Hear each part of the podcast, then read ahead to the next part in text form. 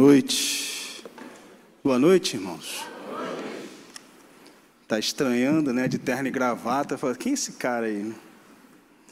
Filipenses capítulo 4, versículo 12. É, o apóstolo Paulo vai falar algo interessante.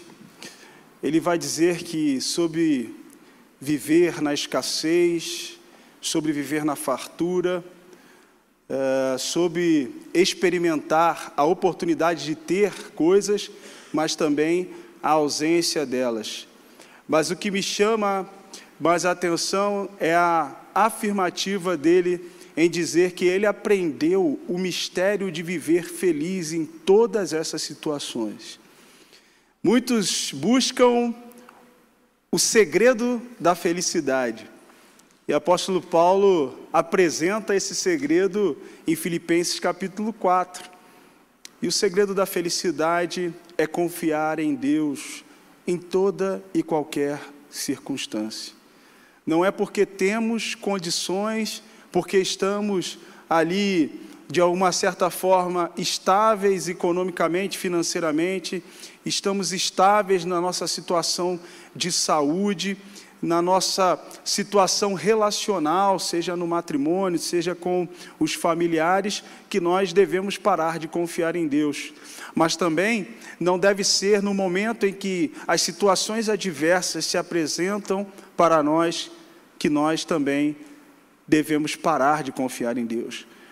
O apóstolo Paulo ensina que o mistério de viver feliz em toda e qualquer situação é ter um coração inclinado a confiar em Deus em toda e qualquer circunstância. E eu quero orar por você nessa noite.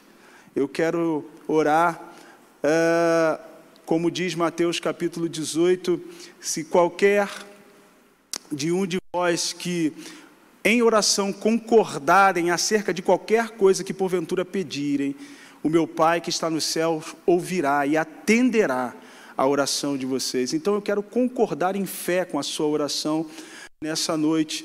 Então, se você está vivenciando algo que apresenta para você como uma circunstância desfavorável para a sua vida, como um problema, como um obstáculo, uma barreira, algo que tem te causado tristeza, dor, angústia, aflição, e você quer colocar hoje diante de Deus isso em oração, eu queria que você se colocasse de pé no seu lugar para que possamos orar juntos. Aí do, no lugarzinho onde você está, só se colocar de pé. Não tem nenhuma uh, proposta é, mística ou qualquer coisa no sentido, mas é só uma posição em que nós colocamos, nos colocamos de externar a nossa fé e podermos assim, de alguma forma, compartilhar o que vivenciamos uns com os outros em oração. Feche seus olhos. Senhor nosso Deus, nosso Pai, Tu és Deus sobre todas as coisas, conhece todas as coisas, sabe de todas as coisas, e eu tenho a certeza que o Senhor sabe exatamente o que cada um desses meus irmãos tem vivenciado na sua vida neste exato momento. E por isso, Senhor, nada melhor do que rogar a Ti, ó Pai, aclamar pelo Teu favor, pela Tua intervenção nessa situação, ó Pai, de maneira que é, isso, esse problema, essa dificuldade, essa tristeza, essa dor, essa angústia, essa aflição, essa ansiedade, esse medo venha cessar na vida dos meus irmãos, não de repente pelo a, o terminativo do problema em si, mas pela paz que excede a todo entendimento, que penetra o coração daqueles que creem, a certeza de que o Senhor está trabalhando em favor daqueles que estão esperando em Ti, ó Pai. Que cada coração aqui nesta noite, ó Pai, saia daqui com esta convicção de que o Senhor é galardoador daqueles que o buscam e o que o Senhor tem cuidado de cada um de nós. E por isso, nós podemos ficar viver, andar tranquilos, sem receio, sem preocupação, sem viver preocupados, sem viver ansiosos por absolutamente coisa alguma, sabedores de que o Senhor é provedor, o Senhor é Jeová Rafá, Deus que cura, o Senhor é Deus que liberta, o Senhor é Deus de livramento, O Senhor é Deus de salvação, o Senhor é Deus de provisão, o Senhor é Deus que nos protege, o Senhor é Deus que guarda, o Senhor é Deus que nos livra. Por isso, ó Pai, a quem nós buscaremos senão o Senhor? Louvado e engrandecido seja o teu nome, eu já agradeço por cada um, uma das respostas de oração que o Senhor proporcionou a cada um dos meus irmãos que tem colocado a sua fé em Ti e tem confiado em Ti. E o Senhor, com certeza, está trabalhando em favor de resolver a situação que eles estão vivenciando. E no teu tempo, essa resolução se manifestará a cada um deles, é assim que nós cremos. E por isso agradecemos a Ti, ó Pai, em o nome de Jesus. Amém e amém. Graças a Deus. Você pode se assentar. E é justamente dentro dessa perspectiva que nós podemos afirmar que nós temos hoje condições de chegarmos diante do trono de graça do Senhor e colocarmos esses pedidos, esse clamor diante de Deus, por causa de uma aliança que Ele estabeleceu conosco. Uma aliança inquebrável, uma aliança eterna, mas, sobretudo, uma nova aliança. Abra sua Bíblia lá em Hebreus, no capítulo 12, no versículo 24. Vamos falar hoje rapidamente uma reflexão sobre uma nova aliança que foi proporcionada a cada um de nós por meio de Cristo Jesus. Hebreus 12, 24 diz assim a palavra de Deus: E a Jesus, o mediador de uma nova aliança, e ao sangue da aspersão, que fala coisas superiores ao que fala o próprio Abel. Senhor, obrigado porque esta é a tua palavra e ela preenche a nossa vida com verdades que nos ensina a maneira como nós devemos viver, ou seja, a maneira que agrade ao Senhor. Por isso, Senhor, nesta noite, queremos aprender mais de Ti, ó Pai, por meio do Teu Espírito Santo, que nos ministra esta verdade aos nossos corações. Que assim seja no meio da Tua igreja, é a oração que eu te faço em nome de Jesus. Amém. Então, Percebemos aqui que o autor de Hebreus aponta Jesus como sendo mediador de uma nova aliança. Ora, se existe uma nova aliança, pressupõe a existência de uma antiga aliança. Tanto que a definição ou a divisão, vamos dizer assim, da Bíblia, determinada em Novo e Antigo Testamento e Novo Testamento, se você for fazer uma tradução literal da palavra testamento, é aliança. Vai reportar no Antigo Testamento a história, o contexto de uma antiga aliança e no Novo Testamento, a partir de Jesus, uma nova aliança. E qual é a diferença disso para as nossas vidas? Toda. A começar que a gente não tem uma proximidade de uma realidade do que significa uma aliança. Hoje, talvez o que mais aqui dentro de um contexto ocidental se apresente como algo próximo à ideia de se cortar uma aliança ou fazer uma aliança seriam os contratos. Né? Quem é advogado ou quem trabalha aí na parte de vendas, de compra, sabe muito bem o que é, é um contrato e como um contrato funciona. O contrato tem cláusulas, ele tem uma série de mecanismos de proteção em relação àqueles que celebram os contratos. Mas uma coisa que é inerente, que eu aprendi lá na escola do direito, quando é, em 2004, lá no meio, aprendi sobre direito, comecei a aprender sobre direito civil. Uma coisa que sempre foi enfatizada dentro de uma característica que a gente chama de natureza jurídica, é, que os contratos eles têm que ter bilateralidade. Por isso que quando você faz aquele contrato, sabe? Que você só assina, por exemplo, você assina lá é, um streaming, aí tem lá um contrato que você tem que aceitar, não é verdade? Você tem que aceitar para poder continuar lá com a, a, a compra daquilo que você precisa. Mas você não tem como opinar a respeito daquele contrato. Você só se torna uma espécie de signatário, você aceita e pronto. Nós chamamos isso contrato de adesão, que na justiça ele se torna muito frágil, porque só uma parte determina as cláusulas do contrato. E a outra parte, ela não tem como se autodeterminar em relação às cláusulas que foram impostas. E a verdade é essa, as cláusulas foram impostas. Então, efetivamente, isso é um contrato? Não, não é, porque a natureza jurídica do contrato pressupõe bilateralidade. As duas partes têm que opinar a respeito daquele contrato. E hoje, o que a gente entende como algo mais próximo de uma aliança é o contrato, só que tem um detalhe. As alianças de sangue que eram cortadas muito, muito dentro da cultura, principalmente oriental, elas significavam uma espécie de pacto que era indissolúvel, inquebrável. Mas, pastor, alguém que cortasse uma aliança de sangue ficava presa aquele contrato, aquele pacto para o resto da vida? Sim. Literalmente para o resto da vida. Mas se alguém quebrasse essa aliança, se alguém quebrasse esse pacto, pagava com a própria vida, morria. Então, cumpriu o contrato até a morte.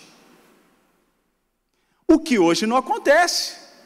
Você assina o contrato, alguém quebra o contrato e ainda fala assim: ah, corre atrás do teu direito aí, vamos ver no que vai dar. É muito diferente da compreensão que nós temos hoje a respeito de pacto. Porque a ideia que a gente tem de um contrato é que ele pode ser quebrado a qualquer momento. Paga-se uma multa, paga-se algum tipo de contraprestação em relação ao contrato quebrado, mas dificilmente alguém vai perder a vida porque quebrou um contrato. A não ser que esse contrato seja com agiota, né, ou coisa parecida.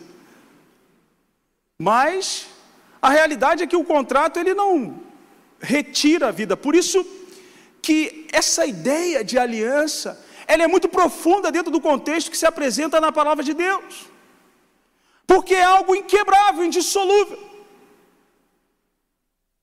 Mas ora, pastor, existia uma antiga aliança.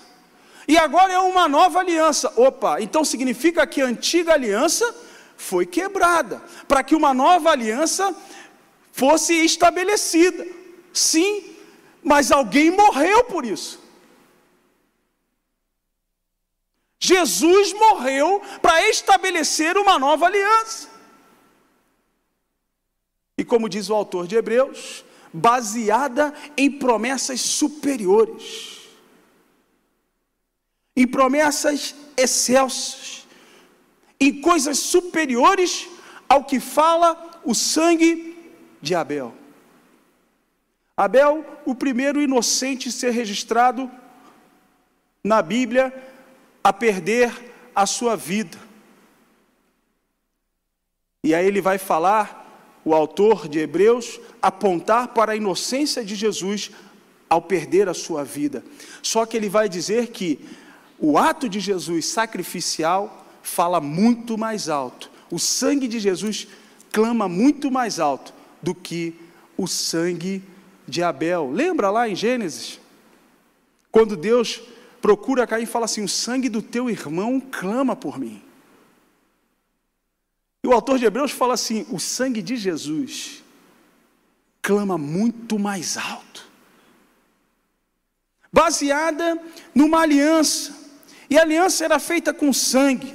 Era algo muito comum nas culturas dos povos orientais e isso incluía os hebreus. Era uma espécie de pacto, e uma vez firmada não poderia ser quebrado. Algo interessante que a aliança era feita com sangue por um princípio simples.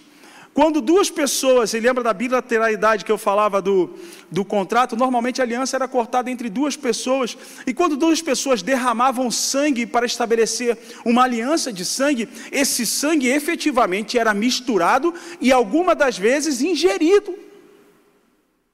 Misturado ao vinho e ingerido. Eles bebiam um sangue do outro. Olha como para nós é odioso, né? Porque somos ocidentais e não compreendemos essa cultura, mas para eles era algo normal. Existia um explorador inglês que se perdeu na África fazendo as suas explorações e por muitos anos e as pessoas não souberam mais dele. E aí um outro explorador adentrou também a África e refez os caminhos desse homem para tentar descobrir alguma coisa, o que, que tinha acontecido com ele. E ele foi levantando as informações do que havia acontecido com aquele explorador. E ele se impressionou com o contexto do acontecimento, da trajetória dele. E um deles, ele conta que esse explorador, ao encontrar com um chefe lá de uma determinada tribo, Uh, ele se queixou a esse chefe que em todo vilarejo que ele parava, o pessoal roubava as coisas dele. Em todas as coisas, ele parava no vilarejo, tinha que botar um monte de gente para tomar conta, porque o pessoal dos vilarejos lá, no, no, pelos interiores da África, iam roubando as coisas dele.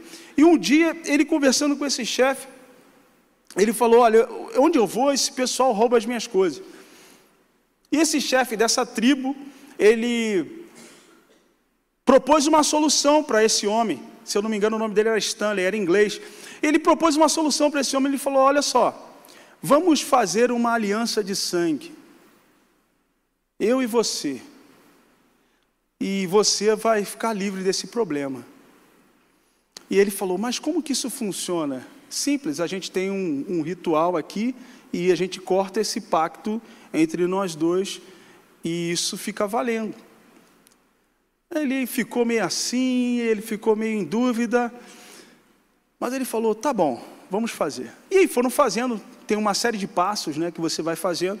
Quando chegou nesse momento de cortar, é, de, de, de, derramar o sangue, colocar dentro de um, uma taça lá misturada com vinho e beber, ele falou: eu não vou fazer isso não. Eu não faço isso. Beber o seu sangue, você não, ele falou, mas se o chefe da tribo, se você não fizer isso, não tem como. A aliança não está completa. E ele falou: o que, que a gente pode fazer? Ele pode, então, nós podemos nomear um substituto que representa a mim e representa você nesse pacto. Ah, podemos? Podemos. E aí Stanley pegou lá o seu guia, né, que já estava acostumado com essa cultura, e nomeou ele como substituto. Guarda essa palavra aí, substituto. E eles fizeram efetivamente o pacto de sangue, tudo certo.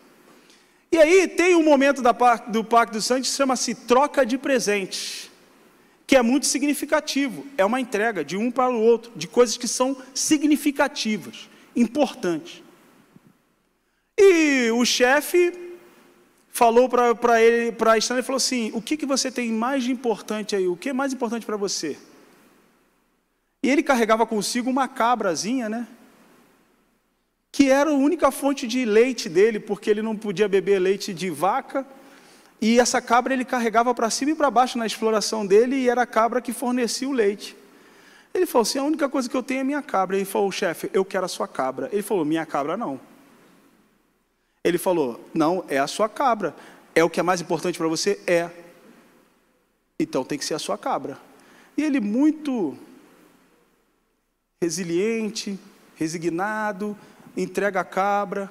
Em troca, o chefe dá uma lança para ele. E ele fica indignado. Ele fala: O que, que eu vou fazer com uma lança?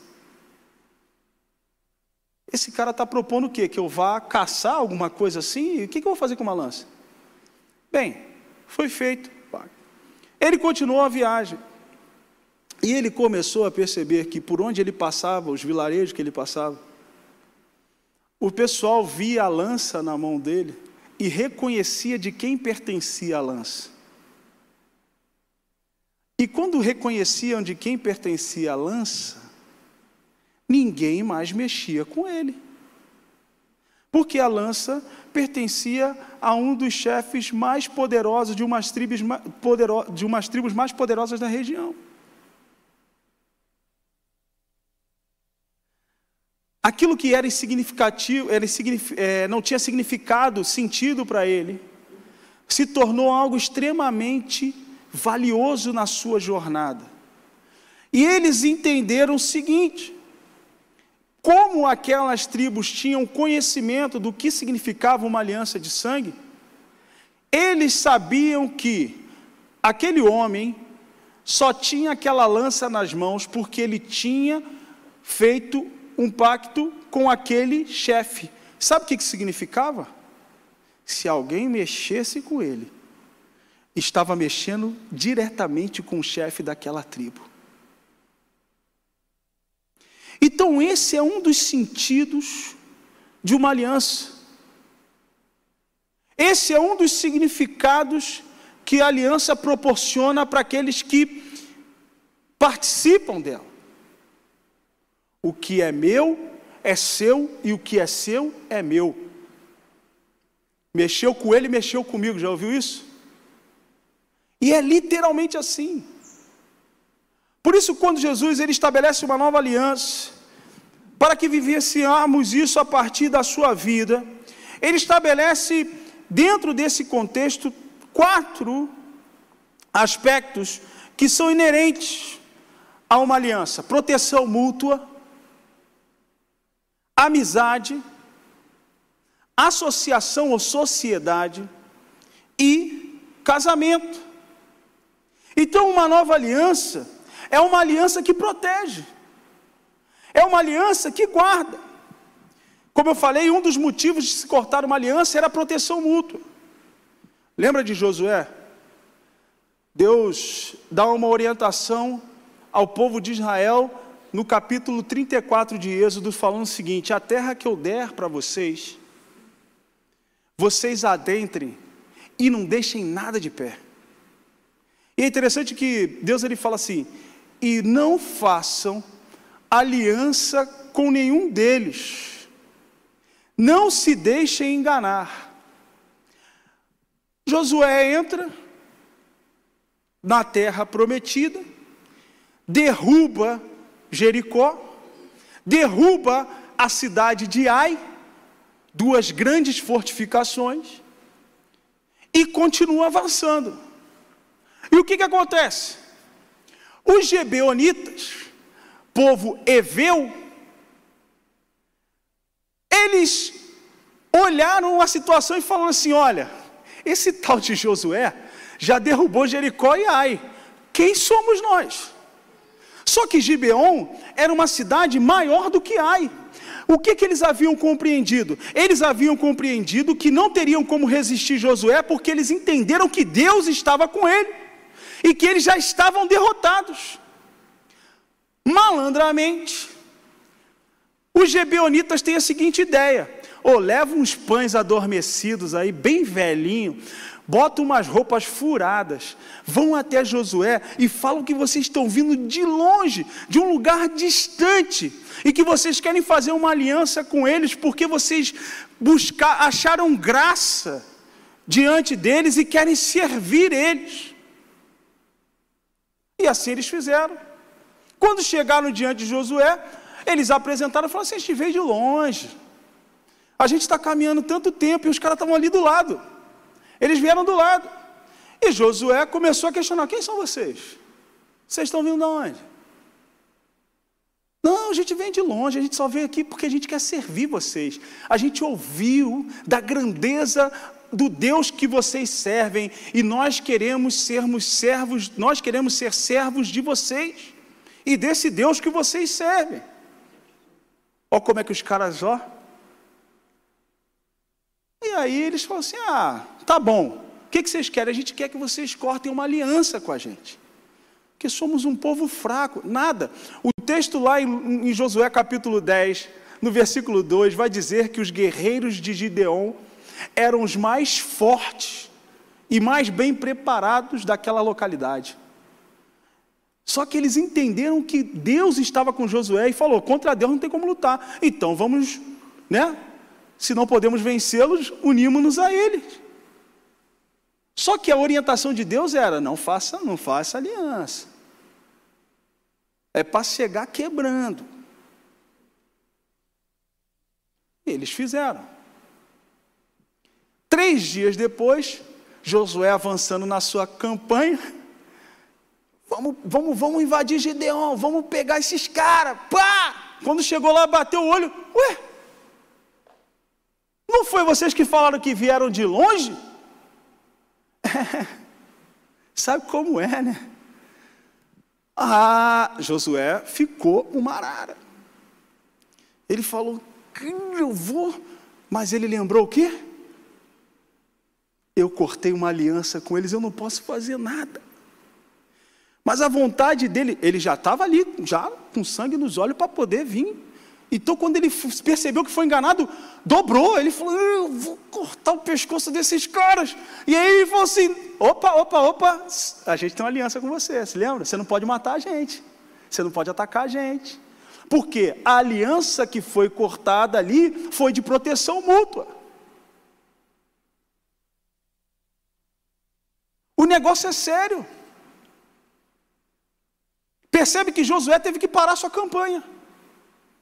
Falou: agora não posso fazer nada. A única coisa que ele pode fazer é amaldiçoar eles. Agora vocês vão ser servos e vocês vão servir água no templo do Senhor. Por isso que nós chamamos os irmãos que trazem água e botam aqui de gebeonitas. Brincadeira. Mas essa foi a maldição que ele lançou sobre os gebionitas. Ficou nervoso, continuou avançando. Voltou, e ele está bem sossegado. O que, que aconteceu? Os cinco reis que tinham se juntado para fazer uma campanha ah, para poder tentar parar o avanço de Josué, cinco reis lá, amorreus, e, e, e Jebuseus e, e, e outros eus que tinham lá, eles souberam, falou assim: ah, os Gebeonitas, sem vergonha, fizeram aliança com os caras. E aí eles falam: os caras são uma cidade grande, maior do que Ai. Eles vão se juntar contra Josué, acabou. Não tem chance para nós. Eles se juntaram com, com o povo de Israel, acabou. Aí eles juntaram cinco reis e falou: vamos agora pegar esses gebeonitas. E foram eles, avançaram para cima da cidade de Gibeon. Chegaram lá já, porque os gebeonitas não esperavam. Chegavam lá já quebrando tudo. E aí os gebeonitas falaram: Ó, manda alguém lá para Josué e falar para ele vir aqui brigar pra gente, por, por nós. E foram. Chegou na presença de Josué e falou: Josué, o negócio é o seguinte: os cinco reis lá que a gente ia se juntar e é que a gente desistiu de juntar para poder vir juntar com você, agora vieram pegar a gente. E estão massacrando a gente. Josué falou assim: ah, e daí? E daí que você tem uma aliança comigo. Lembra? Josué falou: é. Junto o exército, vamos lá porque ele tinha que partir em defesa, porque ele tinha cortado uma aliança. Ele era obrigado, porque se ele não fosse, quebraria um pacto, e se quebrasse o pacto, ele sabe que pagaria com a própria vida. Porque ele vai mesmo, ele mesmo fala, porque juramos diante do Senhor que defenderíamos eles, que não atacaríamos eles. Então não tem o que fazer, se juramos diante do Senhor, temos que ir. E aí, Josué, meio temeroso, que ia lutar uma luta que não era dele, ouve de Deus o seguinte: Não temas, eu já dei esses na sua mão, você já venceu. E Josué foi e ganhou todo mundo. Mas o que eu quero atentar aqui é que uma nova aliança uma aliança pressupõe a proteção e a proteção mútua. E aí, dentro de um aspecto que nós não tínhamos acesso, não tínhamos como ter acesso a esse contexto de uma aliança com Deus porque era uma aliança exclusivamente ao povo de Israel, que não contemplavam os que estavam fora. Lembra da mulher sirofenícia, ou a mulher cananeia, que vai atrás de Jesus? Jesus, filho de Davi, tenha compaixão de mim. Em determinado momento, os discípulos falam assim: despede essa mulher aí, manda ela embora. Essa mulher está importunando a gente desde lá de baixo. E Jesus ele responde para ela o seguinte: ora, é lícito eu tirar a comida da boca dos filhos e dar aos cães? Duro, né? Numa leitura rápida, você fala assim: é isso mesmo? Jesus chamou a mulher de cadela? Mas a realidade não era essa. A realidade é que ela era uma mulher cananeia, ela não pertencia ao povo de Israel, ela não tinha direito às bênçãos, ela não tinha direito sobre a aliança que era estabelecida privativa do povo de Israel. E Deus lembra a ela o seguinte: você não é israelita. Ele não fala, eu vim para os meus, agora o meu negócio é com Israel. E ela dá uma resposta maravilhosa. Até os cães comem das migalhas que caem da mesa dos seus senhores. E Jesus se impressiona com a fé daquela mulher e diz: e nem em Jerusalém houve fé como desta mulher. E Jesus atendeu o pedido dela. Isso já demonstrava algo que apontava para uma realidade de uma nova aliança. Você tem os dois aspectos: um aspecto de uma aliança legal, determinada a partir do Antigo Testamento ou da antiga aliança, na qual nenhum de nós tínhamos direito a nada, porque não, nós não somos descendentes diretos de Abraão. No entanto, pelo ato daquela mulher, Deus, Jesus estabeleceu um padrão prático que definiria algo que iria acontecer, uma nova realidade. Ele diz o seguinte: é como se ele dissesse o seguinte: ora, você não tem direito à aliança antiga, mas pela fé você terá direito a uma nova aliança. Foi isso que Jesus fez por mim e por você. E essa nova aliança concedeu a nós uma proteção que estava atrelada exclusivamente a Israel. Se você for ver, for ver, no Antigo Testamento, somente Israel gozava da proteção divina. Mas quando se estabeleceu uma nova aliança, a partir de Jesus, isso se estendeu a todos aqueles que creem em Deus, que creem em Cristo, que creem no Jesus que morreu, mas ao terceiro dia ressuscitou. Olha o que diz 1 João capítulo 5, versículo 18. Ora, sabemos que todo aquele que é nascido de Deus não é escravo do pecado, antes, aquele que nasceu de Deus o protege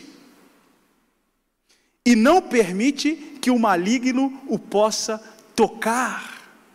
Deixa eu te dizer uma coisa nessa noite: por causa dessa nova aliança, Satanás não pode tocar em você. Sabe por quê? Porque aquele que veio, aquele que partiu, aquele que foi enviado por Deus te protege por causa dessa nova aliança. Ai, pastor, eu estou com tanto receio de participar do evangelismo, porque eu sei que quando eu começo a participar das coisas do evangelismo, da igreja, me envolver nas coisas da igreja, Satanás fica furioso e vem com tudo sobre a minha vida. Parece brincadeira, mas eu conheço um monte de crente que fala isso, que não trabalha, que não age, que não faz nada na casa de Deus, porque tem medo de Satanás. Deixa eu te dar uma boa notícia. Se você está guardado por essa nova aliança em Cristo Jesus, o maligno não te toca. Porque aquele que nasceu de Deus te protege. O segundo aspecto é, é, é, é uma aliança de amizade. 1 Samuel capítulo 20, versículo 42, vai retratar de uma aliança feita entre Jonatas e Davi, dois amigos que viviam uma realidade meio conturbada, porque Jonatas, Davi era melhor amigo de Jonatas e Jonatas era filho de Saul que o perseguia e queria matar. Em determinado momento, quando a coisa ficou séria e, e Davi teve que fugir, Jonatas se encontra com Davi em um determinado lugar e faz uma aliança com Davi, está lá em 1 Samuel capítulo 20, versículo 42. E qual o resultado dessa aliança? O resultado dessa aliança é Mefibosete. 20 anos depois, Davi estava no seu palácio, chama um homem chamado Ziba, que foi servo na casa de Saul, e pergunta: Ziba, porventura existe alguém da casa de Saul para que eu use de misericórdia para com ele? E Ziba fala: existe sim, Mefibosete, filho de Jonatas. Davi não pensou duas vezes, falou: vai lá e busca. Onde é que ele está? Ele está em Lodebar, na casa de Maquir. Maquir tem uma raiz etimológica da palavra que significa macar, que é morte. Juntando com a palavra maquir, significava entregue à morte. Ou seja, Mefibosete estava entregue à morte com uma deficiência física, escondido porque ele era o único descendente da casa de Saul, com medo de Davi que tinha ascendido ao trono. E você sabe o que era feito com os descendentes do, do trono anterior, né? Mefibosete morria de medo, se escondeu em Lodebar, esgoto de Jerusalém. O nome Lodebar significa lugar sem palavra ou lugar sem pasto. Esconderijo de bandidos, salteadores, porque ninguém ia lá. E era lá que Mefibosete estava. 20 anos depois, Davi se lembra da aliança que havia feito com Jonatas. E qual foi o resultado? Mefibosete foi reconduzido ao reino. E Davi ele fala para Ziba o seguinte: olha, todo, todo você, a sua família e todos os seus servos agora são servos de Mefibosete. E todo o terreno que você pegou aí, que era de Saul, agora é de Mefibosete. Vocês vão trabalhar para ele, você vai, vai cultivar para ele, mas não precisa alimentá-lo, porque Mefibosete comerá na mesa do rei todos os dias. Sabe o que é isso? Uma aliança de amizade que perdura o tempo, que vence a barreira do tempo. Davi havia feito uma aliança com Jonatas, e por causa dessa aliança, o seu filho Mefibosete, 20 anos já tinham se passado, ou seja, já havia 20 anos que Jonatas havia morrido, ou seja, mais de 20 anos que eles tinham feito aquela, aquela aliança, mas ela valia ainda. E aí vem Jesus, no capítulo 15 de João, no versículo 15, e diz o seguinte: Eu não chamo vocês mais de servos, mas de amigo, porque os servos não sabem o que fazem os seus senhores. Jesus estabelece a partir de uma meia, de uma nova aliança, ele consolida uma amizade dele para conosco, onde ele se estabelece como o nosso amigo. Que ainda não, ainda que a situação seja mais adversa. Deixa eu te falar um negócio. Por conta dessa amizade que está pautada numa aliança eterna,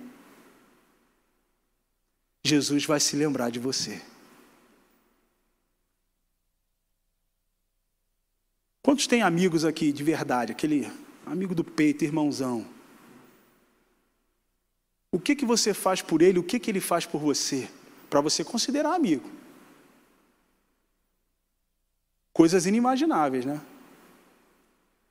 Imagina o que Jesus faz por mim e por você a partir de uma nova aliança que nos trouxe para uma realidade profunda de relacionamento com Deus, onde nós não temos mais um relacionamento distante, mas um relacionamento de amizade por causa de uma nova aliança. Outro aspecto da aliança era a sociedade ou o quadro associativo. Quando alguém tinha uma sociedade com outra pessoa, eles cortavam uma aliança para que um não passasse a perna no outro. A realidade é essa. Quem já teve empreendimentos aí, sócio, sabe do que eu estou falando. Não precisa levantar a sua mão. Meu pai já teve uma, um comércio, teve uns, teve uns três, uns três, quatro sócios assim. Não teve nenhum deles que não passou a perna no meu pai, nenhum. É o risco do negócio. Ah, e todos crentes, tá? Detalhe. Inclusive dois pastores. Dois não, três. Mas quando Jesus estabelece uma nova aliança baseada em promessas superiores, ele também, ele também estabelece um quadro associativo entre nós e Ele. Quando lá em Romanos capítulo 8, versículo 17, o apóstolo Paulo vai dizer o seguinte: se somos filhos, somos também herdeiros. Se somos herdeiros, também somos co-herdeiros juntamente com Cristo. Se realmente participamos dos seus sofrimentos, para que, da mesma forma, ou da mesma maneira, participemos da sua glória. O que, que significa? Sócios tem que ser participativo. E a ideia de uma aliança, quando se cortava para poder formar uma sociedade, é que os dois assumiam o compromisso de, quando tomasse prejuízo, tomasse prejuízo os dois. Mas também quando tivesse lucro, lucrava os dois. E é interessante que a ideia era justamente essa. Não tem assim, dentro de um contexto societário, uma espécie de cota do tipo, ó, essa parte aqui é minha, essa parte aqui é sua. Eu tiro do meu, você tira do seu, você não pode tirar da minha cota, eu não posso mexer na sua cota. Não. Quando se cortava uma aliança de sangue para se estabelecer uma sociedade, não tinha essa minha parte, a sua parte. O todo pertencia aos dois. E é interessante, porque isso acabava com aquela questão da ideia de se passar a perna, porque se o cara roubasse o seu sócio, ele estava roubando dele mesmo. Não fazia sentido. Outro aspecto interessante é que esse sócio ele não, pedia, não precisava pedir, quando tinha essa aliança de sangue, ele não precisava pedir autorização para pegar nada. Ele ia lá pegava, porque era dele, nenhum e nenhum outro.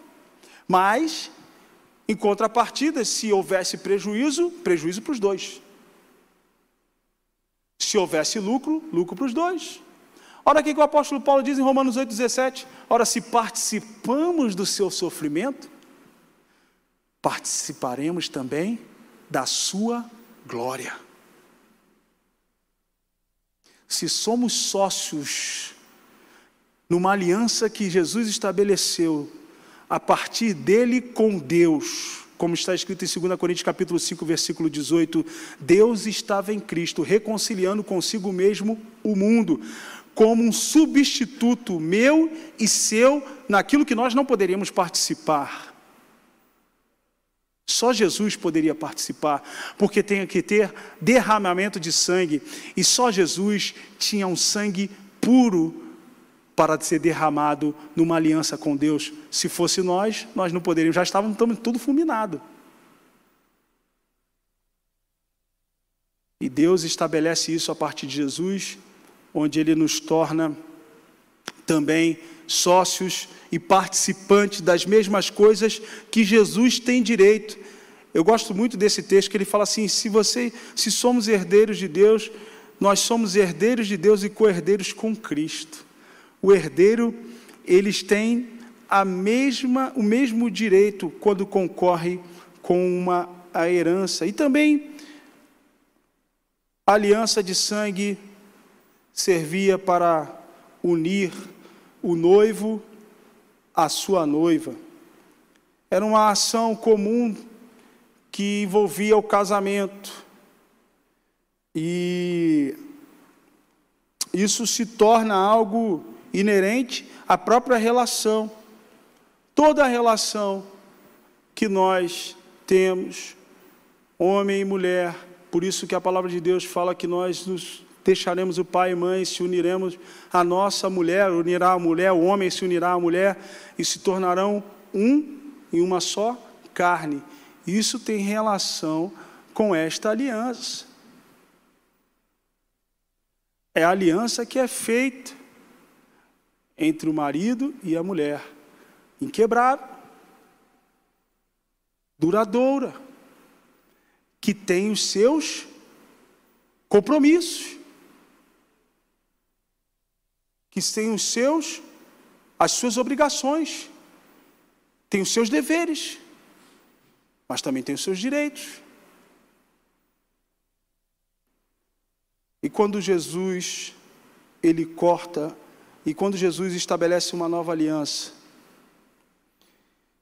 ele estabelece que a igreja se torne a sua noiva, ele seu noivo e nós, ao fim de tudo, participaremos das bodas do Cordeiro, onde iremos desfrutar do ápice final dessa nova aliança, onde iremos desfrutar daquilo que Jesus efetivamente fez por nós.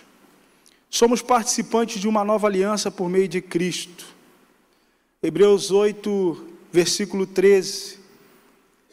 Ao proclamar nova esta aliança, ele transformou em antiquada a primeira, e que se torna superada, superada e envelhecido. Está próximo do aniquilamento. Ou seja, uma antiga aliança que ainda perdura para alguns, ela vai ser aniquilada. E só a nova aliança em Cristo Jesus permanecerá.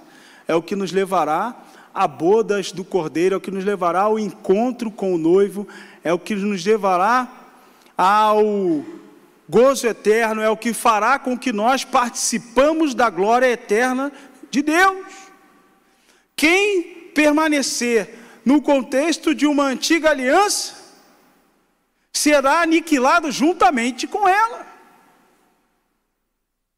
Mas quem experimenta dessa nova aliança, experimenta de uma vida que seguirá para a eternidade. Toda aliança é promulgada com sangue. Olha o que, que diz Hebreus 9, de 15 a 22. Exatamente por esse motivo, Cristo é mediador de uma nova aliança, para que todos aqueles que são chamados recebam a promessa da herança eterna, visto que ele morreu como resgate por todas as transgressões cometidas durante o período em que, em que vigorava a primeira aliança. No caso de um testamento, é imperioso que, que, se comprove a morte daquele que o determinou, porquanto um testamento só tem validade legal após a confirmação da morte do testador, considerando que não poderá entrar em pleno vigor enquanto estiver vivo quem o fez. Por essa razão, nem a primeira aliança foi sancionada sem sangue, tendo em vista que, depois de proclamar todos os mandamentos da lei, a todo o povo Moisés levou sangue de novilhos e de bodes, e também água, lã vermelha e ramos e sopo, e aspergiu sobre o livro e toda a população, declarando: Este é o sangue da aliança a qual Deus ordenou para obedecer e procedeu da mesma forma, da mesma maneira, aspergindo com sangue o próprio tabernáculo e todos os utensílios usados na cerimônia sagrada. De fato, conforme a lei, quase todas as coisas são purificadas com sangue, e sem derramamento de sangue não pode haver absolvição. Jesus derramou o seu sangue para que fôssemos purificados por ele para que fôssemos absolvidos mediante uma nova aliança baseada em coisas superiores. Você percebe a proteção de Deus sobre a sua vida? Amém? Você percebe a relação de amizade que Deus tem com você, que Jesus mantém com você na sua vida? Amém? Você percebe esse essa associação que Deus escolheu ter com você, permitindo que você fosse um servo, alguém participante na sua obra e muito mais, se tornando alguém com direitos de até mesmo receber uma herança exatamente ou co-herdeiro, sendo co-herdeiros de Cristo. E você percebe que a sua trajetória como igreja está te levando às bodas do Cordeiro. Tudo isso por causa dessa nova aliança, sem a qual não teríamos acesso a nenhuma dessas coisas. Graças a Deus que enviou o seu Filho para morrer na cruz por nós, derramando o seu sangue, para que por meio dele fôssemos purificados de todo o pecado e assim tivéssemos acesso a tudo aquilo que Deus queria para nós. É por isso que nós celebramos a ceia do Senhor. Nós celebramos a ceia do Senhor como um ato memorial. Por isso que nós chamamos de celebração. Porque é um momento de celebração. Um dos atos da aliança de sangue, quando se fazia, se cortava, se chamava a ceia memorial. Onde anualmente aqueles que cortavam uma aliança, por exemplo, os dois sócios, os dois povos que cortavam uma aliança para se proteger, anualmente eles se encontravam e celebravam uma ceia para quê? Para lembrar da aliança que eles tinham. Por isso que Jesus fala: fazer isso todas as vezes em memória de mim, para lembrarmos da aliança que temos com Deus por meio de Jesus Cristo. Então eu quero te convidar a participar desse ato memorial dessa celebração. Eu queria convidar os diáconos aqui à frente para que a gente possa celebrar com alegria aquilo que Jesus fez por nós.